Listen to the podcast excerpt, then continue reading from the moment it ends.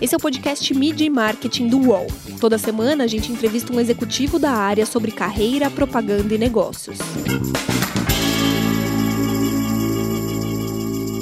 Quais são as tendências que vão movimentar a agenda de marketing e comunicação das empresas no ano que vem? Meu nome é Renato Pesotti e, nesta semana, já em clima de fechamento do ano, a gente vai ter um episódio um pouquinho diferente.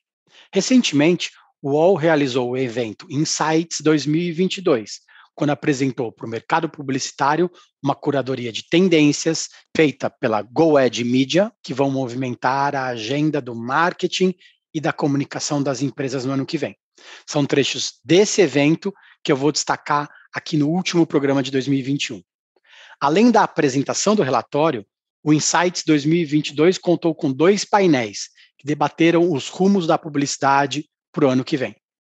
No primeiro deles, a Chiara Martini, que é diretora de estratégia criativa da Coca-Cola para a América Latina, e o Eco Moliterno, Chief Creative Officer da Accenture Interactive, estiveram ao lado do Bebeto Pirro, diretor de publicidade do UOL, para falar sobre alguns dos movimentos sociais que têm influenciado diretamente no modo de fazer marketing.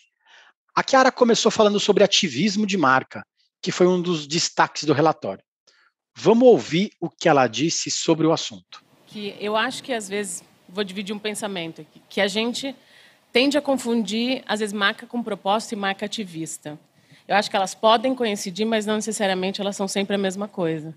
No meu entendimento, uma marca ativista é uma marca que vai além do seu business, do seu core, ela quer criar um impacto muito maior.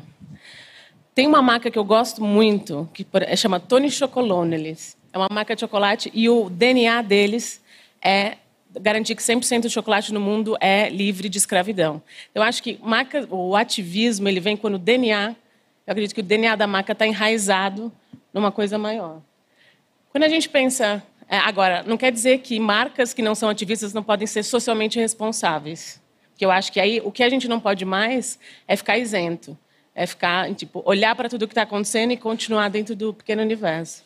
Trazendo para a eleição, óbvio, eu acho que cada, cada universo é particular e, e é uma coisa que, por exemplo, não, não, é só uma coisa que vem do marketing. Eu acho que é uma conversa que, do, da empresa como um todo. Agora, eu não, não necessariamente vou precisar conversar sobre eleição ou presidente para é, puxar coisas que vão impactar positivamente a nossa sociedade. Então, e eu, por isso que eu acho que é DNA, de, é DNA da marca, porque quando é DNA, o nível de conversa é outro. Você não está discutindo. E se tiver backlash? E se é, então, eu acho que as marcas elas têm que entender onde elas estão e quão isso para elas é fundamental do DNA delas para entender como agir. Mas, obviamente, eu não espero isenção, me perguntando o que, o que eu espero. De repente, tem muita marca que fala de assuntos que ela não gera nenhum impacto no assunto em si. Entendeu? Então, essa, essa conversa é interessante. Às vezes você abre um assunto, faz um filme lindo, ou faz alguma coisa, mas qual você está gerando real impacto nessa, nessa conversa, ou nesse assunto, ou nessa área que você está se conectando? Isso é, de fato, uma coisa que vem top-down e que acontece na empresa? Então, é por isso que eu acho que são, são contextos a ser avaliados. Outro destaque do relatório foi o crescimento do foco na experiência do cliente. O ECO trouxe o assunto para a gente. Eu acho que o próximo passo é a Big Idea se transformar numa Big Experience. Né? Antes, né, como a gente falou aqui, no universo de uma via só de comunicação, bastava você gerar um impacto ao falar com esse consumidor, né, para mudar a percepção dele em relação à marca, para chamar atenção, e outros objetivos aí. Hoje não é mais suficiente isso. Hoje você tem que dar algo em troca, mais do que falar, você tem que fazer. E fazer com que esses dois mundos convivam e converjam para a mesma direção, para não ficar um discurso né, que não faça sentido para o consumidor. E eu costumo dizer que quando a gente coloca a experiência dele à frente de tudo, você cria uma relação recorrente e contínua com ele que você jamais poderia ter com uma comunicação né, pegar um outro exemplo, né, todo mundo fala que o espaço mais nobre da publicidade é o tão sonhado intervalo do Super Bowl, né, a audiência né, da final do futebol norte-americano. Só que aquilo é pontual. Para mim, o espaço mais nobre que tem hoje na publicidade é a tela inicial do seu celular, de qualquer pessoa. Porque é para lá que a gente olha mais vezes durante o dia. Mas você não entra lá se não tiver uma boa experiência. Você tem que ter algo né, para a pessoa interagir com aquilo, para que ela possa colocar você nesse lugar premium, que é a tela inicial do celular dela.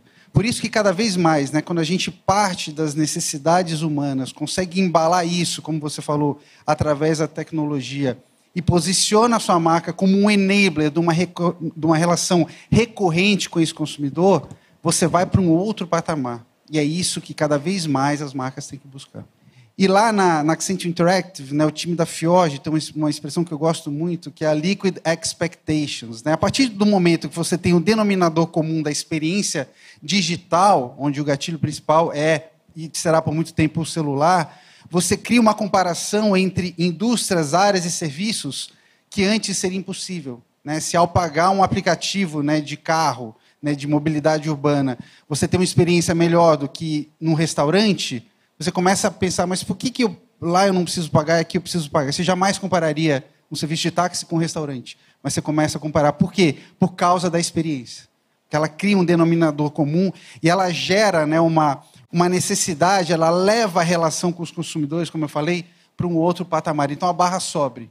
Então você tem que ter exatamente essa preocupação, porque você passa a concorrer com todo mundo. Antes, o que a gente precisava era que as pessoas prestassem atenção na gente. Prestar é um verbo mandatório.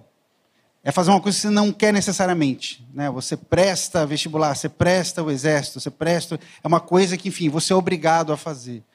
Hoje, como é uma via dupla, eu costumo dizer que não é mais prestar atenção, é emprestar atenção.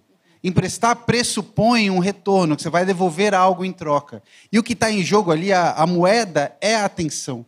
Então você tem que valorizar muito isso. E tendo os dados das pessoas, fazendo algo mais personalizado, fica mais fácil delas emprestarem atenção para você e não para outro. E quando eu falo outro, é outro todo mundo. Você concorre com todo mundo que está no mercado da atenção. Então é isso que as marcas cada vez mais têm que ter em mente. Né? As pessoas estão ali emprestando a atenção delas para você. Então faça, faça bom uso disso, porque isso vale muito. E como o novo mundo digital, com todo mundo comprando online, vai mudar a criatividade? Isso foi um dos temas da discussão. Na perspectiva de criatividade, sem dúvida, o impacto que a gente teve desse último ano e meio é, por muito tempo, metade, tipo, restaurantes, bares ficaram todos fechados. Então, como, como outros setores, aceleração do e-commerce, da experiência, né, da, da, compra digital. Então, o meu grande desafio hoje é como eu crio experiências de jornadas que, na verdade, elas entendem, porque, por exemplo, a compra no e-commerce, ela geralmente é no momento distante do consumo. Enquanto quando você está num restaurante, o consumo é próximo. Então, essa lógica que a comunicação agora tem que desenhar. Eu preciso te dar um gatilho antes de quando você realmente quer consumir.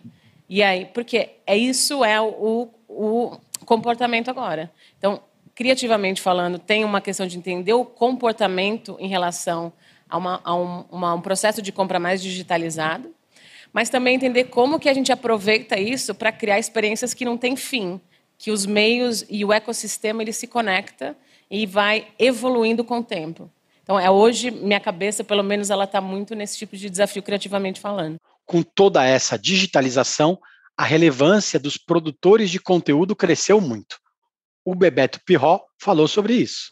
Eu acho que o desafio do, do publisher é o mesmo das marcas é a gente ir atrás da atenção daquela audiência que está consumindo aquilo.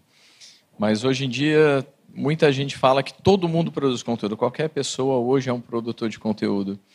Isso, obviamente, tem sua verdade, mas acaba, acaba criando uma grande diferenciação do que, que é jornalismo, né? que eu acho muito importante, eu sempre saliento isso, em nome de todos que produzem um bom jornalismo que é onde você vai entregar, como a Kara falou também, um, você tem um papel na sociedade. A gente tem que entregar a verdade acima de tudo. E independentemente de posições políticas que sejam. Uma hora vai ser A, uma hora vai ser B, mas a verdade a gente vai ter sempre que entregar o melhor. E a gente tem 110 milhões de pessoas que conversam com a gente, consomem essa verdade que a gente empresta, né, que a gente compartilha com todos eles. E eu acho que o, o nosso papel junto com os anunciantes é fazer isso junto. O desafio de, de toda a marca é falar com o seu público, falar com a maior audiência possível, obviamente dentro do seu target. A nossa também. Só que a gente a gente entrega o conteúdo que é, é uma audiência, não que seja mais fácil, mas as pessoas vêm atrás de informação, a gente entrega isso. As marcas têm o desafio de apresentar um produto que não necessariamente a pessoa está naquele primeiro momento procurando. Então, quando a gente junta né, a força editorial com a força criativa das marcas, é o melhor dos mundos. E eu acho que nos últimos anos, a relação do editorial do UOL com as marcas tem sido incrível, entendendo que as marcas e os anunciantes são parceiros do conteúdo, são viabilizadores de projetos incríveis, que às vezes o editorial não teria capacidade de fazer. Então, depois que eu acho que, obviamente, sempre mantendo todos os critérios de verdade, qualidade editorial, acima de tudo, que é o que as marcas querem, né?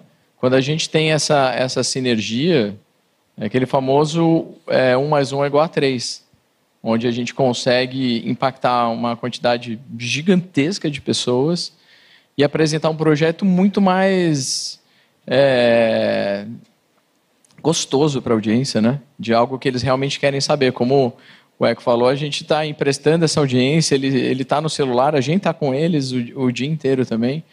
E quanto mais conteúdo de marca interessante, mais impacto ele vai ter para essa audiência. Diversidade e inclusão são temas mais do que urgentes. A Kiara e o Eco falaram sobre isso. Pelo menos nas nossas conversas, começa com uma análise interna, porque às vezes a gente sai fazendo campanha, mas ela não reflete exatamente o que está por trás dentro de uma empresa. E mesmo eu, como uma mulher, sou uma mulher branca privilegiada, é, eu acho que a consciência da onde mora o nosso privilégio e do impacto que a gente pode ter. Ao mesmo tempo, quanto mais eu cresço, mais possibilidade eu tenho de provocar mudanças aonde eu estou. Né? Então, para mim, eu pelo menos dentro de uma, de uma grande empresa é existe um esforço global, mas existe também minha, o meu potencial local de criar impacto e achar quem são os aliados. Obviamente, a gente precisa da liderança alinhada. Né? Eu acho que é, é um trabalho que a gente está lidando com pessoas diferentes. Agora, tem outras coisas também que a gente pensa em questão de com quem a gente trabalha, é, o, time que se trabalha, e aí vai até a comunicação em si. Então, regras, né, guidelines de comunicação intencionalmente inclusivos. Então, para mim, é uma, tudo depende do tamanho da complexidade, do, de novo, da cultura da empresa que você está. Mas eu tendo a achar aliados e aí entender como que a gente influencia, porque não é só pela mudança, é como você acelera essa mudança. Né? Então, eu, pelo menos, entraria ainda mais. Eu estou falando de uma, de uma empresa muito grande, mas existem dimensões diferentes. Agora, eu iria por aí. Pelo menos eu olho primeiro para dentro, para porque aí reflete para fora mais poderosa, de uma forma mais poderosa. Mais do que importante, ela é crucial e vital, né? Porque por isso que num universo, né, que a gente, como eu falei, estamos chegando a mil pessoas, esses debates estão cada vez mais recorrentes, os fóruns estão crescendo e a preocupação está virando meta né? porque também você tem que chegar, você tem que colocar um momento para que isso realmente dê uma virada. Né? O que a gente está falando aqui, basicamente, é, de uma, é um problema de protagonismo. Né? Onde estão essas pessoas e como a gente pode trazer elas cada vez mais para dentro desse universo para influenciar todo o resto. Então, tem se criado rotinas constantes e apoiado nisso todo um comprometimento de todas as instâncias. Né? Também não basta você equilibrar os números preenchendo a base, você tem que ter cargos de liderança que é, em geral, onde estão os maiores gaps. Então, sim, isso hoje está fazendo parte praticamente dos estatutos novos da, da Accenture como um todo, não só da, da Interactive, e tem vários movimentos, fóruns, enfim, de inclusão em todos os sentidos, numa empresa que é muito estruturada para isso. Né? Acho que uma, as consultorias têm isso, né? como elas sempre lidam com um universo muito grande de funcionários. Né? Eu acho que, se não me engano, posso estar errar um pouquinho, mas acho que a Accenture já passou de 25 mil funcionários no Brasil. Então, essa preocupação fica ainda maior literalmente, e cada vez mais a gente está fazendo mecanismos para que elas aconteçam efetivamente. E o metaverso, de que tanto se fala? As marcas já estão fazendo ações ou ainda preferem ficar em compasso de espera? Primeiro, assim, eu particularmente estou estudando ainda. Eu, eu entendo e eu conecto muito com o que o Eco estava falando. Que tipo de experiência esse é, é, a gente vai conseguir proporcionar em gaming, sim, mas enfim, para além do game. Eu ainda sou, me sinto muito aprendendo, explorando o universo. A gente está começando a maturar ideias de entender. Eu acho curioso quando a gente chegar num momento de experiência em que o real e o virtual eles se misturam de um jeito que você não, para, passa mais a pensar sobre isso e você pensa exatamente do que você está vivendo naquele momento. Mas sem dúvida, porque game na verdade é uma plataforma social, né? Não é simplesmente então para se explorar ali. Mas a gente ainda, eu, pelo menos nas marcas que eu trabalho, a gente está ainda observando. Eu não, naturalmente, eu não tenho essa urgência da pressa de ser primeiro. Prefiro entender e aí desenvolver uma coisa que talvez tenha realmente ensine a gente alguma coisa. Eu lembro que a gente tinha reuniões para apresentar projetos de internet e você tinha que explicar o que era a internet antes de contar a sua ideia. É como ao ir mostrar um anúncio impresso, você tem que explicar o que é uma revista, um jornal, para depois mostrar o anúncio. O metaverso é exatamente isso. Qualquer reunião que envolve isso, você tem que ficar um tempo explicando o que é e as possibilidades disso. Mas conforme as pessoas vão assimilando, entendendo e principalmente identificando o potencial que tem, como lá atrás perguntavam, mas é com esse negócio de internet vai dar certo? Eu falo, vai dar certo. O metaverso também, acho que ele chega no momento, já teve né, ensaios anteriores, muita gente fala do Second Life, enfim, mas acho que agora ele chega com uma robustez, né, com um tamanho e com uma maturidade muito maior. Então, como a Kiara falou, temos que estudar, é a hora de estudar para entender a melhor forma de assimilar isso, para não fazer o erro que sempre surge quando nasce uma nova mídia. Quando nasceu a televisão, não sei se vocês já viram, podem pesquisar aí. O primeiro filme de TV era um filme de relógio, que na verdade era uma imagem parada, só o ponteiro que girava e tinha uma locução que falava o texto. Ou seja, era uma mistura de rádio com mídia impressa, que é o que as pessoas conheciam. Então o erro é querer ir para o metaverso com os conhecimentos que a gente tem de internet e de outras mídias. Por isso tem que estudar para entender o que, que tem de novo e a partir daí criar algo que seja mais autêntico, mais genuíno desse novo formato. A gente vai para o intervalo e daqui a pouco a gente volta com a segunda mesa de debates. Não perca. No cantinho do Parque Antártico, onde eles ficavam refugiados, cantavam o Cléo morreu, a mancha se fudeu. Em 1988, um assassinato do lado do estádio do Palmeiras marcou a história das torcidas no Brasil. A rivalidade entre as principais organizadas aumentou e a forma de torcer dentro e fora dos estádios nunca mais foi a mesma.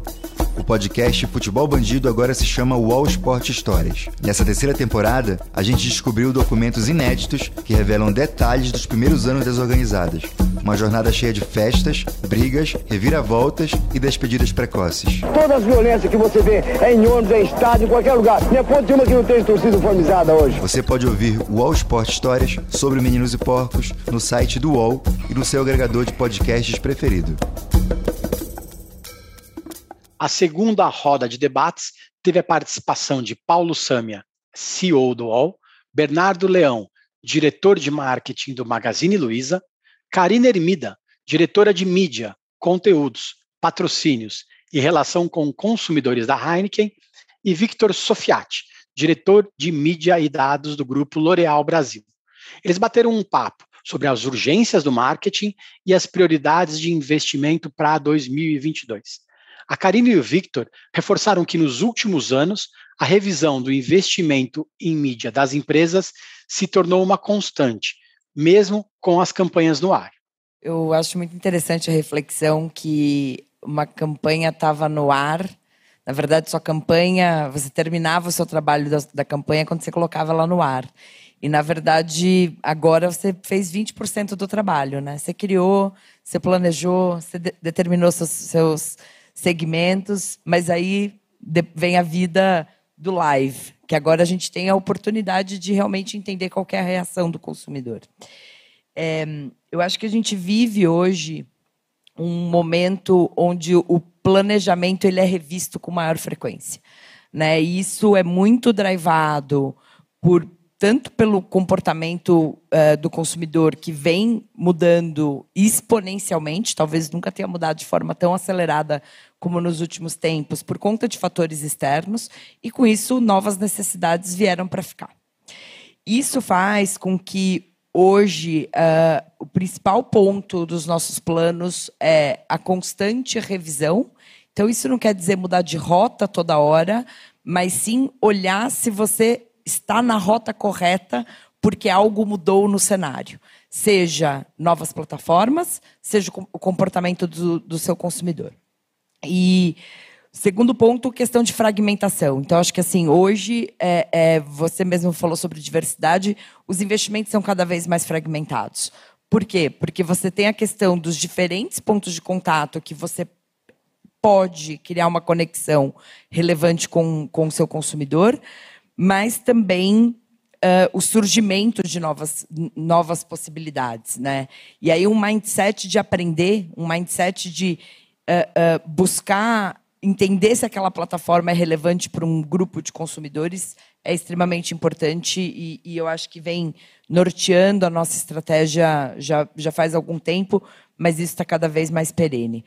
Então, ao meu ver, é o planejar e replanejar, é, investimentos fragmentados e aí, por último, uh, a questão de dados, né? Porque eu acho que de nada adianta a gente ter tanto acesso à, à informação de como os consumidores estão recebendo, né, emprestando tempo, como, como o Eco trouxe, que eu achei é, é, é muito rico a fala dele, é, para se conectar com a gente. E, e aí entra o dado para entender se eu estou no caminho certo. Então, de uma certa forma, a criatividade ela acaba estando à prova a todo momento com a junção de, de informação que a gente tem através do digital.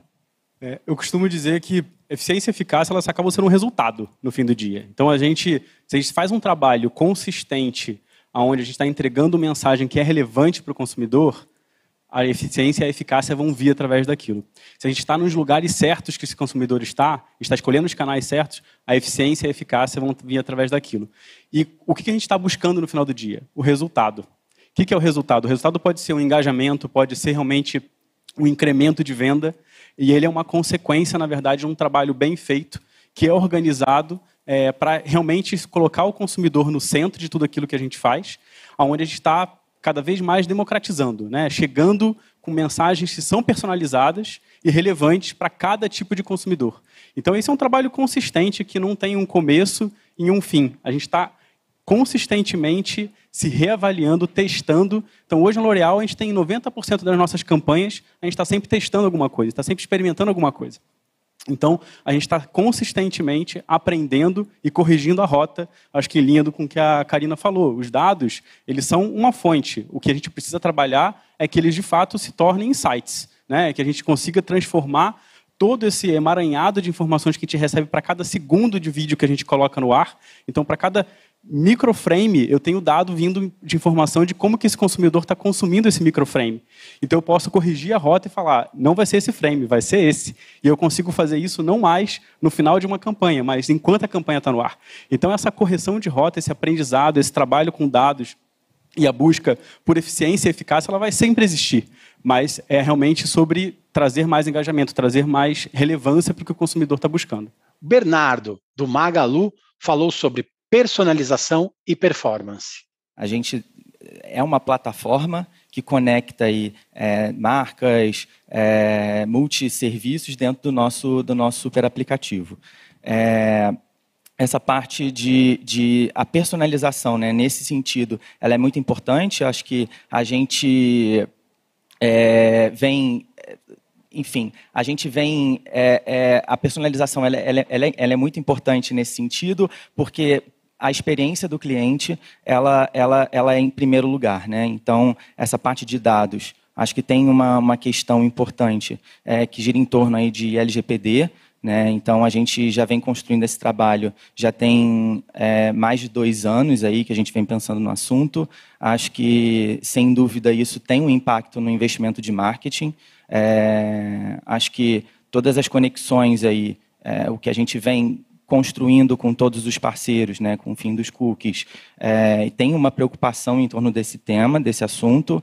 É, a gente hoje é, já opera com alguns deles com conexões diretas, né, server to server, que a gente entende que é, a questão do dado ela é muito importante, ela é muito relevante, mas também, do ponto de vista de experiência, é, ele, ele, ele, ele, é fundamental. Né? Porque imagina, você tem um catálogo de mais de, de, de 50 milhões de SKUs. Então, como você, é, ainda assim, você consegue é, oferecer uma experiência relevante para esse cliente?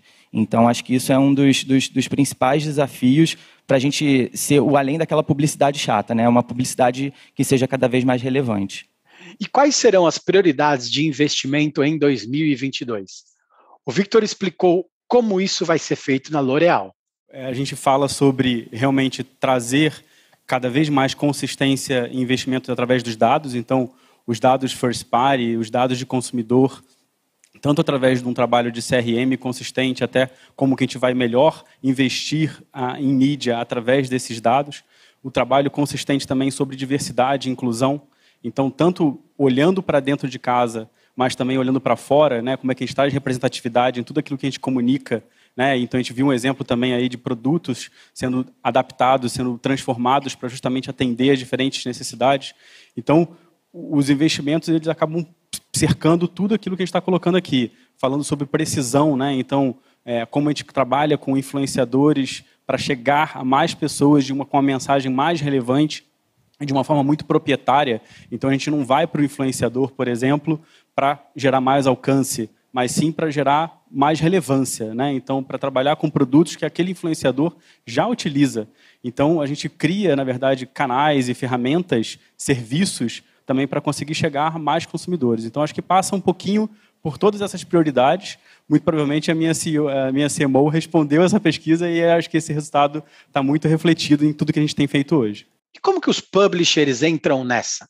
O CEO do UOL falou sobre a importância da credibilidade e da relevância das plataformas. A produção de conteúdo, como o Bebeto estava colocando, é cada vez mais importante na estratégia global de todas as marcas, né, na divulgação da sua mensagem e principalmente no reforço da sua marca junto ao seu público-alvo. Então, é, a gente está cada vez mais é, investindo em, conteúdos mais relevantes e em plataformas mais relevantes para levar essa marca e levar essa mensagem a todas as diversas audiências. Então, não só a nossa presença digital, a nossa amplitude no, no mundo digital, né, com a nossa audiência, mais de 90% da audiência é, é, navegando mensalmente dentro das nossas propriedades é, digitais, mas também cada vez mais a gente está buscando estar tá presente em todos os pontos de contato do cliente, né, ao longo da sua jornada diária de consumo de conteúdo é, através de, de, de, projetos não só digitais, mas também projetos físicos, através de novos meios. Então a gente está a gente está se movimentando agora para outras mídias, por exemplo, é, é, o rádio. A gente está fazendo é, é, parcerias com diversas rádios no, no Brasil inteiro para divulgar nossa, o nosso conteúdo em outras praças e outros mercados também. A gente está investindo muito forte na plataforma de vídeo do UOL. Uh, não só a nossa plataforma nova própria agora, o Allplay, que é uma plataforma de streaming onde ela vai concentrar toda a nossa produção de conteúdo, como também conteúdo de diversos outros produtores, é, mas também a nossa própria área de conteúdo está cada vez mais reforçando a sua produção de vídeo, está cada vez mais é, criando conteúdos novos, estamos investindo muito forte também na produção de conteúdo ao vivo, para com isso a gente ter cada vez mais um, um leque e, e, e um universo, sem fazer nenhum trocadilho, mas um universo é, é, disponível para os nossos anunciantes, para as nossas marcas, tra é, transmitirem e levarem a sua mensagem, o seu propósito ao público-alvo é, é, da, da, da, da, sua campanha em cada momento e, e, ao longo da jornada diária de consumo de conteúdo dos nossos, da nossa audiência. Esse é o papel do publisher, do publisher profissional. É, é, primeiro, trazer um conteúdo de credibilidade com, com confiabilidade né, e, e, com a veracidade necessária para a audiência poder formar a sua opinião. Né? A gente costuma brincar que as pessoas têm direito a ter a sua própria opinião, mas não têm direito a ter o próprio fato. A gente busca trazer fatos, a gente traz análises e com isso as pessoas podem é, formar a sua opinião. Essa é a responsabilidade do jornalismo profissional e a gente faz isso há, há, há mais de 25 anos e do grupo há mais de 100 anos. Né? É, mas expandindo, acho que o, a, a função de um publisher é não só trazer esse conteúdo relevante, mas sim ser uma plataforma para comunicar, para conectar marcas a pessoas. É, e a gente busca fazer isso daí, estando presente em todos os pontos de contato é, de consumo de conteúdo ao longo da, da, jornada diária. Então é isso que a gente está fazendo. Acho que esse é o papel é, do, do, produtor de um veículo de comunicação é, profissional como o. A Karina reforçou que a agenda de ISD e a experiência de marca serão vitais para as empresas. acaba é, pare, é, parecido né, com os pontos que o Vitor trouxe e eu fico muito feliz de, de ter visto a palestra e, e ver que a maior parte uh, das frentes que, que, de tendências que foram apresentadas fazem parte da nossa estratégia.